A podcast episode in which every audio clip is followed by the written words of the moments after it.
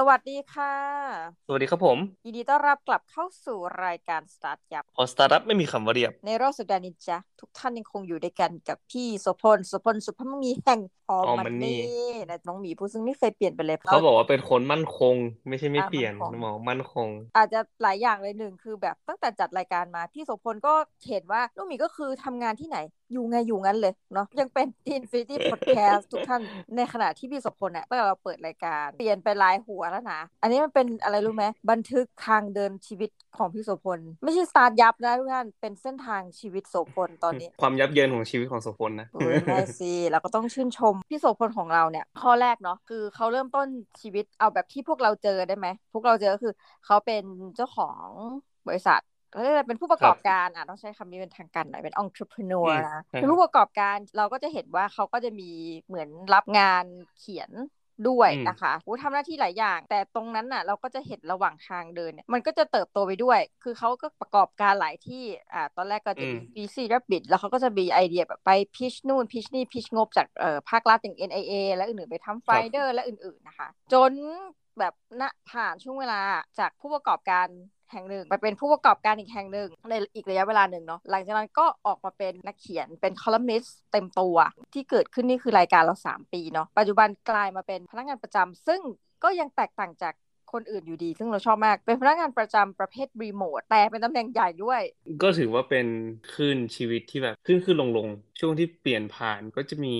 depress อยู่เหมือนกันนะน้องหมีแบบมีช่วงหนึ่งที่เลิกทำ ตอนที่เลิกทำ Busy Rabbit เนาะก็เคว้งไปพักหนึ่งเพราะว่า Busy Rabbit นี่อยู่กับผมมาห้าปีนะผ่านร้อนผ่านหนาวมาด้วยกันค่อนข้างที่เยอะอย่างที่คุยกันตลอดครับ ตอนทำ Busy Rabbit เนี่ยมันแบบไม่ได้หมายความว่ามันไม่ work นะ เพียงแต่ว่ามันมันเหนื่อยแล้วก็มันสูบพลังค่อนข้างที่เยอะ มันมีความเขาเรียกว่ามี potential ในการ growth ค่อนข้างที่จะน้อย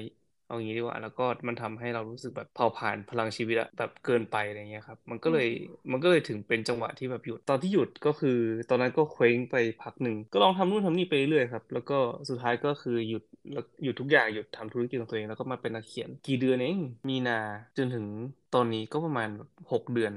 เจ็ดอืมเดือนปะก็ถามว่าแบบหกเดือนเจ็ดเดือนเนี่ยมันมีความสุขไหม ผมก็ต้องบอกว่ามันมีความสุขนะ ช่วงที่เราได้เป็นเขาเรียกว่าฟรีแลนซ์เต็มตัวแล้วกันเนาะครึ่งปีฟรีแลนซ์เต็มตัวครึ่งปีเราก็จะรู้สึกแบบเออมีอิสระในการที่จะจัดสรรเวลาของตัวเองได้ร้อยเปอร์เซ็นต์อะถ้าไม่ทำงานก็ไม่มีแดกอะไรเงี้ยครับ มันก็อ่าเออมันก็เป็นอย่างนั้นเนาะแต่ว่าผมเป็นคนที่ค่อนข้างที่จะรับผิดชอบในงานของตัวเองค่อนข้างที่จะมาก เวลามีงานอะไรเงี้ยครับก็จะพยายามทำให้งานของคนอื่นนะครับ ไม่เสีย เพราะฉะนั้นเนี่ยส่วนใหญ่แล้วอะครับพอได้ทำงานกับที่ไหนแล้วเนาะ สักทีหนึ่งผมก็จะทุกอย่างมันค่อนข้างที่จะมั่นคงอะน้องหมีคือแบบเราพูดถึงคำว่าฟรีแลนซ์ปุ๊บคนจะรู้สึกว่าเฮ้ยแบบงานไม่มั่นคงหรือเปล่าหรือว่ามีแบบความเสี่ยงนู่นนี่อะไรเงี้ยครับแล้วมันอยู่กับตัวคุณนะมันมันมันขึ้นอยู่กับคุณเลย ต้องเป็นคนรับผิดชอบงานของตัวเองคนต้องคุณต้องเป็นคนรับผิดชอบเวลาของตัวเอง เพราะว่าแบบมันไม่มีคนมาตามงานคุณคุณไม่แบบไม่สามารถที่จะรอให้คนอื่นมาสั่งได้อะว่าคุณต้องทำอะไรอะไรเงี้ยครับอ่าคำว่าฟรีแลนซ์อะสุดท้ายแล้วมันก็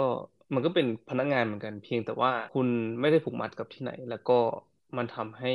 คุณมีสระในการที่จะเลือกว่าอยากจะทำงานให้กับที่ไหน ในข้อดีของมันก็เนี่ยแหละคือแบบคุณมีสระในการทำงาน แต่ว่าในในข้อดีของมันก็มีข้อเสียด้วยเหมือนกันก็คือ มันอาจจะไม่ได้มันคงมากกว่าในทางแบบในทางการเงินหรือว่าอะไรเงี้ยนะแต่แบบ psychology อะคือคุณรู้สึกว่าอะคุณมีตำแหน่งในในบริษัท แล้วก็คุณได้แบบเออทำงานกับคนนั้นคนนี้แบบมีทีมที่คอยจะช่วย support อะไรประมาณเนี้ยมันไม่มีตอนที่ทำงานเป็นฟรีแลนซ์เพราะฉะนั้นเนี่ยตอนกลับมาตอนเนี้ยครับการทำงานเป็นประจำก็จะรู้สึกแบบ อีกแบบหนึ่งอย่างวันเนี้ยเริ่มงานวันแรกก็จะรู้สึกโอ้ทำไมทีมมันมีเยอะจังเลยมีตั้งแบบในบริษัทมีตั้งสองร้อยคนแล้วเราก็รู้สึกว่าโอ้ปกติคือทำงานคนเดียวไงแล้วเรารู้สึกว่าโอ้ทำไมมันคนเยอะจังเลยวะถึงแม้ว่าจะทำงานรีโมทอะไรเงี้ยครับเราก็จะรู้สึกว่าโอ้ต้องคุยกับคนนั้นคนนี้คุยกับคนนั้นคนนี้แบบวันนี้ประชุมทั้งวันมีความเวียนหัวนิดๆคือปกติจะไม่ได้คุยกับใครทั้งวันก็จะแบบโอ้คุยกับน้องหมาสามตัวที่อยู่ที่ออฟฟิศอะไรอย่างเงี้ยครับ เดินออกมาเล่นกับหมาเออแล้วก็กลับไปเขียนงานของตัวเองต่อ อาจจะมีแบบแชทคุยกับคนนั้นคนนี้แบบบอกกอบ้างอะไรเงี้ยแต่ว่าส่วนใหญ่แล้วก็จะจะไม่ได้คุยกับใครแต่วันนี้แบบคุยคุยเยอะมากก็มี เรียกว่าคุยมากที่สุดในในช่วงแบบครึ่งปีที่ผ่านมาภายในหนึ่งวัน ก็เป็นความเปลี่ยนแปลงอีกอย่างหนึ่ง แล้วก็พอเข้าไปเสร็จปุ๊บเราก็จะรู้สึกว่าเออนี่แหละมันเป็นมันเป็นอีกอีกแบบหนึ่งเนาะที่เราต้องมามีการปรับตัวปรับเปลี่ยนอะไรเงี้ยครับ ซึ่งนั่นแหละมันสำหรับบางคนก็อาจจะรู้สึกว่าโอ้แบบมันมันเหนื่อยจังเลยกับการปรับเปลี่ยนแต่ผมรู้สึกว่ามันเป็นเป็นขั้นตอนในการปรับตัวที่ทุกคนต้องต้องเจอไม่ว่าจะทำอะไรก็ตาม อันนี้เป็นความเข้าใจที่ถูกต้องหรือเปล่าต้องให้ทุกคนเฉลยด้วยนะหนึ่งเป็นลูกชายคนเดียว อันนี้ไม่นับใช่พี่น้องหญิง แต่ลูกชายคนเดียว ที่บ้านทำธุรกิจ แล้วก็คุณพ่อคุณแม่เนี่ยก็มีอายุที่แบบแก่แล้วมันจุดไหนพี่ที่บางคนอะเราเข้าใจเพราะพี่โสุพลเป็นครอบครัวคนจีนด้วยเนาะอืมอะเขาก็จะมีความคาดหวังว่าให้ลูกๆเนี่ยสืบสารกิจการที่บ้านเพราะว่า อันนี้ต้องบอกกับตรงอะเราไปแอบแบบได้ยินได้ฟังมานะคะ คือเวลาโมว่าจัดพอดแคสต์กับโสพลสุพรรณมังมีเนี่ยคนฝางก็จะแบบโอ้โห กันเลยทีเดียว นะคะ เพราะว่าเราก็จะแบบเออไปคุยอะไรอย่างเงี้ยเนาะเขาบอกเอ้ยของบ้านพี่โสพลเนี่ยเป็นธุรกิจที่ถือคือฝางเนี่ยมันเป็นเหมือนเออเขาเรียกว่าอีกซิตี้หนึ่งนะคะ มันควรจะเป็นจังหวัดแยกจากเชียงใหม่ได้อืมอืมเขาบอกว่าเอ้ยก็น่าจะเป็นธุรกิจขนาดใหญ่นะในคือเหมือนกับว่ามีความรับผิดชอบที่เยอะอะเออหรือว่าฟังพี่โสพลเล่าอะไรเงี้ยเราก็เลยมีความรู้สึกว่าเอ๊ะเหตุผลกลใดที่แบบเป็นลูกชายอะไรก็ตามแต่เนี่ยนะคะ เราไม่ได้ตัดสินใจที่จะกลับมาสืบสารกิจการพ่อแม่แบบยาวๆอะ คือมันมีเหตุผลนิดนึงครับ เพราะว่าตอนนั้นอะตอนที่ผมกลับมาจากอเมริกาครับ ก็คือเรากลับมาช่วยงานที่บ้านนั่นแหละเออ แต่ว่าด้วยความที่งานของที่บ้านนะครับ พี่สาวเป็นคนดูแล เราก็รู้สึกว่ามันมันไม่มีความจำเป็นที่เราจะต้องที่เราจะต้องอยู่กับน้องหมิวเราแค่มาพยุงให้เขาแบบทำให้มันดีขึ้นอะไรเงี้ยแต่ว่าผมรู้สึกว่าเขาทำงานได้ดีอยู่แล้ว แล้วก็ความมั่นคงของบริษัทก็ก็อยู่ในมือเขาอะไรเงี้ยครับซึ่งผมก็รู้สึกว่าแบบเขาก็อยู่ได้ ไม่มีเราเขาก็แบบเอ้ยทำให้บริษัทแบบเจริญเติบโตได้อะไรเงี้ยครับซึ่งเราควรจะเอา สิ่งที่เราแบบอยากจะทำอะอยากจะมีมีความสามารถอะไรเงี้ยครับอยากจะลองอยากจะลองทำดูอะไรเงี้ยก็เขาก็เปิดโอกาสในการที่แบบผมออกมาทำธุรกิจต่างๆนานาอะไรเงี้ยครับเขาคอยช่วยเหลือแล้วก็คอยสนับสนุนให้แบบคำแนะนำนะครับในการทำธุรกิจต่างๆ ถือว่าผมได้รับ การ support จากครอบครัวที่ค่อนข้างที่จะดีด้วยแหละอาจจะเป็นโชคดีของผมเองด้วยก็ได้ครับเพราะว่าเตี่ยเองหรือแม่เองอะไรเงี้ยครับเขาก็เวลาเวลาคุยเราก็คุยกันด้วยเหตุผลนะครับ ว่าอยากทำอะไรนู่นเขาก็ไม่เคยบังคับ ผมมาตั้งแต่เด็กเขาก็ไม่เคยแบบเอ้ยแบบมา force หรือว่ามาแบบบังคับว่านายต้องกลับมานะหรือว่าอะไรเงี้ยเขาจะคอยสนับสนุนมากกว่าเฮ้ยอยากทำอะไร มันก็เลยทำให้ผมกลายเป็นคนแบบนี้ เป็นเด็กที่สงสัยอะอยากทำอันนี้เราจะทำได้ไหมอะไรประมาณเนี้ยเป็นคนที่พยายามทำแบบเนี้ยกับกับชีวิตของตัวเองเรื่อยๆ ไม่ว่าจะอยู่ในช่วงไหนก็ตามช่วงนี้เป็นช่วงเปลี่ยนแปลงเยอะเนาะหนังสือแปลเล่มแรกก็จะกำลังจะออก แล้วก็เมื่อวันที่ 29 ที่ผ่านมา เมื่อเมื่อวันศุกร์ใช่ไหมก็ได้ไปที่งานเอ่อ CMU Book Fair เนาะงานงานบุ๊กแฟร์ของเชียงใหม่ที่จัดที่มอชครับ ตอนนั้นขึ้นเวทีคุยกับคุณผู้มณีเป็นบ.ก.บห. ของ Lighthouse เราสองคนนะครับ รู้จักกัน เพราะว่าคุณผู้เคยเขียนหนังสือนวนิยายเมื่อประมาณห้าหกปีก่อน ตอนนั้นอะผมยังไม่ได้เป็นนักเขียนจริงจังก็ไปเจอหนังสือของคุณผู้ ซึ่งเป็นหนังสือนวนิยายที่เขียนโดยคนไทย ตอนนั้นอะหนังสือนวนิยายที่เขียนโดยคนไทยก็จะก็จะมีกลุ่มแฟนของหนังสืออยู่ แล้วก็ผมก็เป็นหนึ่งในนั้นก็คือแบบเออเราก็ตอนที่อยู่อเมริกาเราจะอ่านหนังสือแบบภาษาอังกฤษเยอะๆภาษาไทยนี่แบบแทบไม่ได้อ่านเลยอะไรเงี้ยครับกลับมาเมืองไทยปุ๊บ มันเหมือนคล้ายกับแบบได้ได้เปิดโลกของหนังสือที่เฮ้ยแบบไม่เคยอ่านแล้วก็ไปเจอหนังสือนวนิยายของไทยของคุณผู้ก็เป็นหนึ่งในนั้น แล้วก็ทำให้เรารู้จักกันหนังสือชื่อว่าระยะห่างของความใกล้จำได้ว่าเป็นหนังสือแบบ coming of age อะครับก็คือแบบเรื่องของแบบผู้หญิงผู้ชายแบบรักกันอะไรอย่างเงี้ยแหละแล้วมันก็รู้สึกว่าเอ้ยสนุกดีเลยประมาณเนี้ยคือเราไม่เคยอ่านเป็นหนังสือประเภทนี้ก็เลยแบบทักไปบอกเขาใน Facebook ก็แบบเฮ้ยหนังสือแบบดีมากนะนู่นนั่นนี่แล้วเราก็รู้จักกัน แล้วหลังจากนั้นคุณผู้ก็ชวนผมเขียนเรื่องสั้นให้กับสนักพิมพ์อยู่แป๊บหนึ่งก็ก็ไปเขียนเรื่องสั้นครั้งหนึ่งแล้วก็หลังจากนั้นก็แบบเออมีหนังสือออกมาเล่มแรกเล่มสองอะไรอย่างเงี้ยครับแล้วก็ไปเขียนเรื่องสั้นแล้วก็เล่มสามเล่มสี่ตามมาเรื่อยๆตอนนั้นเราก็ไม่รู้หรอกว่าเราจะเป็นนักเขียนคือแบบเราเขียนหนังสือเพราะเรารู้สึกแบบอยากจะทำอยากจะลองทำอยากจะลองเขียนดูอะไรอย่างเงี้ยครับยี่สิบเก้านะครับก็เลยคุยกับคุณผู้เรื่องเรื่องหนังสือแปล ประเด็นที่ขึ้นไปพูดบนเวทีก็คือเรื่องของงานแปลในกระแสโลก คืองานแปลในกระแสโลกก็ก็คุยกันแหละว่าแบบเฮ้ยตอนเนี้ยหนังสือแปลเป็นยังไงอะไรเงี้ยครับว่าเอ้ยทำไมคนถึงอ่านหนังสือแปลกันเยอะขึ้น ไม่ไม่อ่านหนังสือวรรณกรรมไทยหรอหรือว่าอะไรเงี้ยครับก็ชวนชวนคุยกันเพราะว่าคุณผู้ก็เป็นนักแปลด้วยเหมือนกัน แล้วก็ผมก็เพิ่งออกหนังสือแปลเล่มแรกอะไรเงี้ยแล้วเราก็ก็ชวนคุยแหละครับว่าเออเนี่ยหนังสือแปลที่จริงมันก็มีแบบหลักนะครับเพราะว่าบางคนอาจจะรู้สึกว่าเอ้ยมันมีแต่ how to มันมีแต่อะไรจิตวิทยาหรือเปล่าอะไรเงี้ยครับเพราะว่า หนังสือแปลที่เราเห็นกันเยอะๆเนาะก็จะเป็นพวกแบบของวีเลอร์หรือว่าอะไรประมาณนี้ คุณผู้ก็บอกว่ามันมันมีมันมีเยอะกว่านั้นอะไรเงี้ยครับเพราะว่าเขาก็หยิบหนังสือแบบอะ salmon อะ normal people หรอปกติคือไม่รักอะไรเงี้ยครับอืมอืมอืมซึ่งอันเนี้ยก็จะเป็นแบบอะ coming of age เหมือนกัน แล้วก็ถือว่าเป็นหนังสือนิยายที่แปลมาแล้ว ได้รับความนิยมค่อนข้างที่เยอะในกลุ่มแบบเด็กวัยรุ่นอะไรอย่างนี้ เขาก็เอามาทำเป็นหนัง Netflix ด้วย ก็แบบก็เสวนากันก็คุยกันแล้วผมก็รู้สึกว่าเออแบบพอพอจบการเสวนาปุ๊บคนก็ มันก็มีคนเข้ามาถามว่าเฮ้ยแบบเริ่มแปลหนังสือได้ยังไงอะไรเงี้ยครับ ผมก็ผมก็เล่าไปผมก็บอกเออที่จริงมันก็แบบไม่เคยที่จะเป็นนักแปลแล้วก็อยู่ๆวันหนึ่งผมก็รู้สึกว่าถ้าผมเป็นนักแปลผมจะเป็นได้ไหมอะไรเงี้ยครับแค่แค่เนี้ยอืมถ้าผมอยากจะเป็นนักแปลผมจะเป็นได้ไหมแล้วก็ลองแบบลองดูอะว่าแบบคือเราเราเขียนมาหมดแล้วเราเขียนแบบหนังสือเล่มบันทึกการเดินทาง เราเขียนแล้วคอลัมน์มาเขียนแล้วเราเขียนแบบหนังสือประสบการณ์เราเขียนแล้วหนังสือแบบเราทำมาเยอะแล้วอะเรื่องสั้นเราก็ทำมาแล้วมีงานแปลกับนวนิยายที่เรายังไม่ทำก็มีอยู่สองอย่างพูดเรื่องการเขียนอะเรารู้สึกว่าแบบ เฮ้ยมีอะไรวะ เราจะทำอะไรได้บ้างอะไรเงี้ย อะ เหลืองานแปล อะ ลอง ลองงานแปลไหมอะไรเงี้ยครับ พอคิดได้แบบนั้น เอ้ยถ้าเราจะทำได้ไหม มันจะเป็นยังไง แล้วกระบวนการมันจะเป็นยังไงวะ คืออยากรู้ด้วยความอยากรู้อยากเห็นนี่แหละ ทักไปหาสำนักพิมพ์ทุกแห่งเลย ที่รับนักแปลวีเลิร์นเอยซีเอ็ดเอยนู่นนั่นนี่อะไรเงี้ยครับ ซึ่งแน่นอนนะครับเก้าสิบเก้าเปอร์เซ็นต์อะเขาไม่ตอบหรอกเขาไม่ตอบคุณหรอก คุณเป็นใครคุณไม่เคยมีผลงานแปลอะไรสักอย่างเลย อยู่ๆคุณทักเข้าไปอะไรเงี้ยครับ แล้วก็นี่แหละผมก็คุยกับคนที่มาถามว่าแบบเริ่มงานแปลได้ยังไง ผมก็บอกเก้าสิบเก้าเปอร์เซ็นต์อะ จะไม่ตอบเขาทักไปสำนักพิมพ์นึงแล้วเขาไม่ตอบไม่รู้จะทำยังไงต่ออะไรเงี้ยผมบอกว่า โอ้โหแค่สำนักพิมพ์เดียวผมบอกว่าอย่าไปคิดมากแค่สำนักพิมพ์เดียวอะมันแบบมันกระจ้อยมากคือทักไปเลยทุกสำนักพิมพ์เลยที่เรารู้สึกว่าเราอยากจะแปลงานของเขาหรือว่าแบบมีมีอะไรที่เราอยากจะแปลอะไรเงี้ยครับแล้วก็เราอ่านหนังสือสำนักพิมพ์นั้นมา แล้วก็รู้สึกว่าเออเนี่ยเราอยากจะแปลสำนักพิมพ์เนี่ยก็ทักเข้าไปแบบ ถ้าสมมติเขามีเปิดรับนักแปลหรือว่าอะไรเงี้ยครับก็ก็อย่ายอมแพ้คือ มันก็แค่ได้กับไม่ได้ป่าวะก็คือถ้าสมมติว่าเขาไม่สนใจก็ไม่เป็นไรทักใหม่รอบหน้าก็ทักใหม่อะไรเงี้ยครับมันมันก็แค่นั้นนะ ถ้าสมมติว่าเรารู้สึกว่าเรายังอยากทำอยู่ก็ก็ทำแล้วก็เขาก็บอกเออ มันก็มันก็แค่นี้จริงๆอะไรเงี้ยผมก็บอกเออมันก็แค่นี้จริงๆแหละก็ผมก็แบบได้โอกาสแปลคือพอคุยกับบกของสำนักพิมพ์หนึ่งตอนนั้นก็เสียก็ทักมาบอกว่าเออเนี่ยแบบมีตัวอย่างหนังสืออยากจะให้ผมลองแบบลองลองแปลดูคือตอนแรกไม่ได้อยากให้ผมแปลด้วยคือแบบเขาบอกว่ามีหนังสือภาษาอังกฤษที่แบบอยากจะให้ผมรีวิวให้อะไรอย่างนี้ประมาณนี้ เหมือนคล้ายว่าเขาไปซื้อลิขสิทธิ์มาแล้วก็เขาให้ผมอ่านแล้วก็ขอรีวิวได้ไหมอะไรประมาณนี้ครับ ซึ่งผมก็ได้สิอ่านหนังสือฟรีด้วยต่างหากอะไรประมาณนี้เราเราก็ไม่ได้คิดว่าไม่ได้คิดอะไรใช่ปะตอนแรกไม่ได้คิดว่าเขาจะให้ผมแปลด้วย ก็คือแบบเขาก็เอาเอาหนังสือมาให้เป็นไฟล์ PDF ผมก็แบบอ่านอ่านอ่านแล้วก็แบบเขียนรีวิวไปปกตินั่นแหละสองเล่มสามเล่มสี่เล่มเขาก็แบบส่งมาส่งมาเฮ้ยคุณสมพลขอไอ้ feedback อันนี้หน่อยคุณสมพลขอ feedback อันนี้หน่อยสักพักหนึ่งครับหลายเดือนอยู่นะแล้วผมก็ไม่ได้คิดอะไรมากคือแบบได้อ่านหนังสือฟรีผมก็โอเค ผมมีผมมีความสุขแล้วก็สักพักหนึ่งเขาก็แบบว่า เออเนี่ยเล่มเนี้ยถ้าคุณสุพลอยากแปลคุณสุพลแปลได้เลยนะผมว่าให้แปลเลยเหรออะไรประมาณนี้คือแบบความรู้สึกอะว่าเฮ้ยอยู่ๆก็ได้แปลอะไรเงี้ยครับ แล้วก็ตอนนั้นก็คือเล่มแรกก็คือของ Netflix นั่นแหละแล้วผมก็แบบโอ้ยแบบดีจังเลยแบบเล่มนี้แบบอ่านแล้วสนุกมากชอบเลยมาเนี่ยรู้สึกว่าโอ้ยดีแบบเหมือนคล้ายแบบมันมันโชคดีมากๆครับ ที่ที่ได้ทำแล้วก็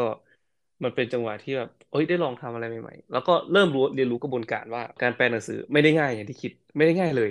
นะครับเพราะว่าเวลาเราอ่านหนังสืออะเราอ่านแล้วเรา summarize ไอเดียในหัวของเราได้เป็นก้อน แล้วเราสามารถที่จะถ่ายทอดออกมาน่ะเป็นก้อนเป็น chapter หนึ่งสองสามสี่เรียงประโยคออกมาออกมาได้เลย แต่ว่าพอเป็นงานแปลปุ๊บอะมันเหมือนคล้ายกับ เราต้องไปวิเคราะห์ต่อว่าเฮ้ยที่จริงแล้วประโยคนี้คนเขียนอะมันไม่ได้แบบเขียนตรงๆ แปลความหมายตรงๆอย่างนั้นนะ มันแบบมีความหมายที่ลึกซึ้งแบบซ้อนลงไปสองสามระดับอย่างเงี้ยแล้วเราสามารถที่จะต้องแบบเราต้องเราต้องไปตีความตรงนั้นนะให้มันแตกแล้วก็เอากลับมาแปลอีกครั้งหนึ่งแล้วบางทีบางประโยคที่บางประโยคที่มันเข้าใจได้เลยนะเป็นภาษาอังกฤษอะไรเงี้ยอ่านแล้วปุ๊บเข้าใจเป๊ะแต่ว่าแปลภาษาไทยไม่ได้คือแบบโอ้โหแม่งค้างเป็นวันอะบางทีแบบบางประโยคประโยคเดียวอะไรเงี้ยครับค้างเป็นวันเลยนะแล้วก็แบบเออนี่แหละ แล้วพอหลังจากนั้นกระบวนการก็จะกระบวนการก็เข้าสู่กระบวนการดิดิตอะไรต่างๆนานาอะไรเงี้ยครับเราก็จะเห็นว่าเออค่อนข้างที่จะ ซับซ้อนแล้วก็ละเอียดอ่อนมาก คือแบบพอส่งไปให้บกบกมีการแก้กลับไปกลับมาอะไรเงี้ยครับอะเอาให้ผมตรวจคำหนึ่งครั้งหนึ่งเอาเขาส่งเขากลับไปกลับมาคือกระบวนการทั้งหมดอะใช้เวลาหลังจากที่ผมเขียนเสร็จอะเกือบปีนะกว่าจะออกมาเป็นเล่มอะเพราะผมเขียนเสร็จช่วง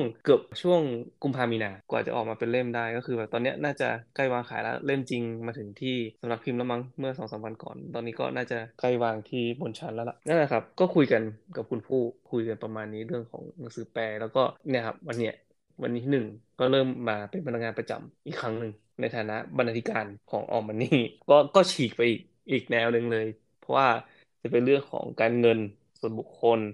การลงทุนเรื่องของไฟแนนซ์เนาะอีโคโนมิสอีโคโนมีอะไรเงี้ยโอเค เราก็แบบเห็นทุกคนนะคะ เห็นพร้อมกันคือการเดินทางอันยาวไกลของชีวิต ทั้งหมดทั้งมวลที่พูดถึงนี่คือแบบในระยะเวลาไม่กี่ปีเองนะ ที่เกิดการเปลี่ยนแปลงแบบแต่จริงๆถ้าย้อนชีวิตเขาเขาจะแบบ disrupt ตัวเองมาเรื่อยๆนะคะทุบสลายตัวเองให้ตายไปเรื่อยๆ แล้วก็เกิดใหม่ ทีนี้แบบอยากจะรู้เออเราก็เพิ่งรู้อ่านี่มันก็เหมือนเป็นการแชร์ความรู้นิดๆเนาะว่าอย่างออมาเนี่ยเราเห็นคอนเทนต์ที่เป็นเพจของเขา แล้วก็มีหลายผลิตภัณฑ์ก็คืออย่างแบบพวก YouTube ช่องอะไรอย่างเงี้ยค่ะ เราก็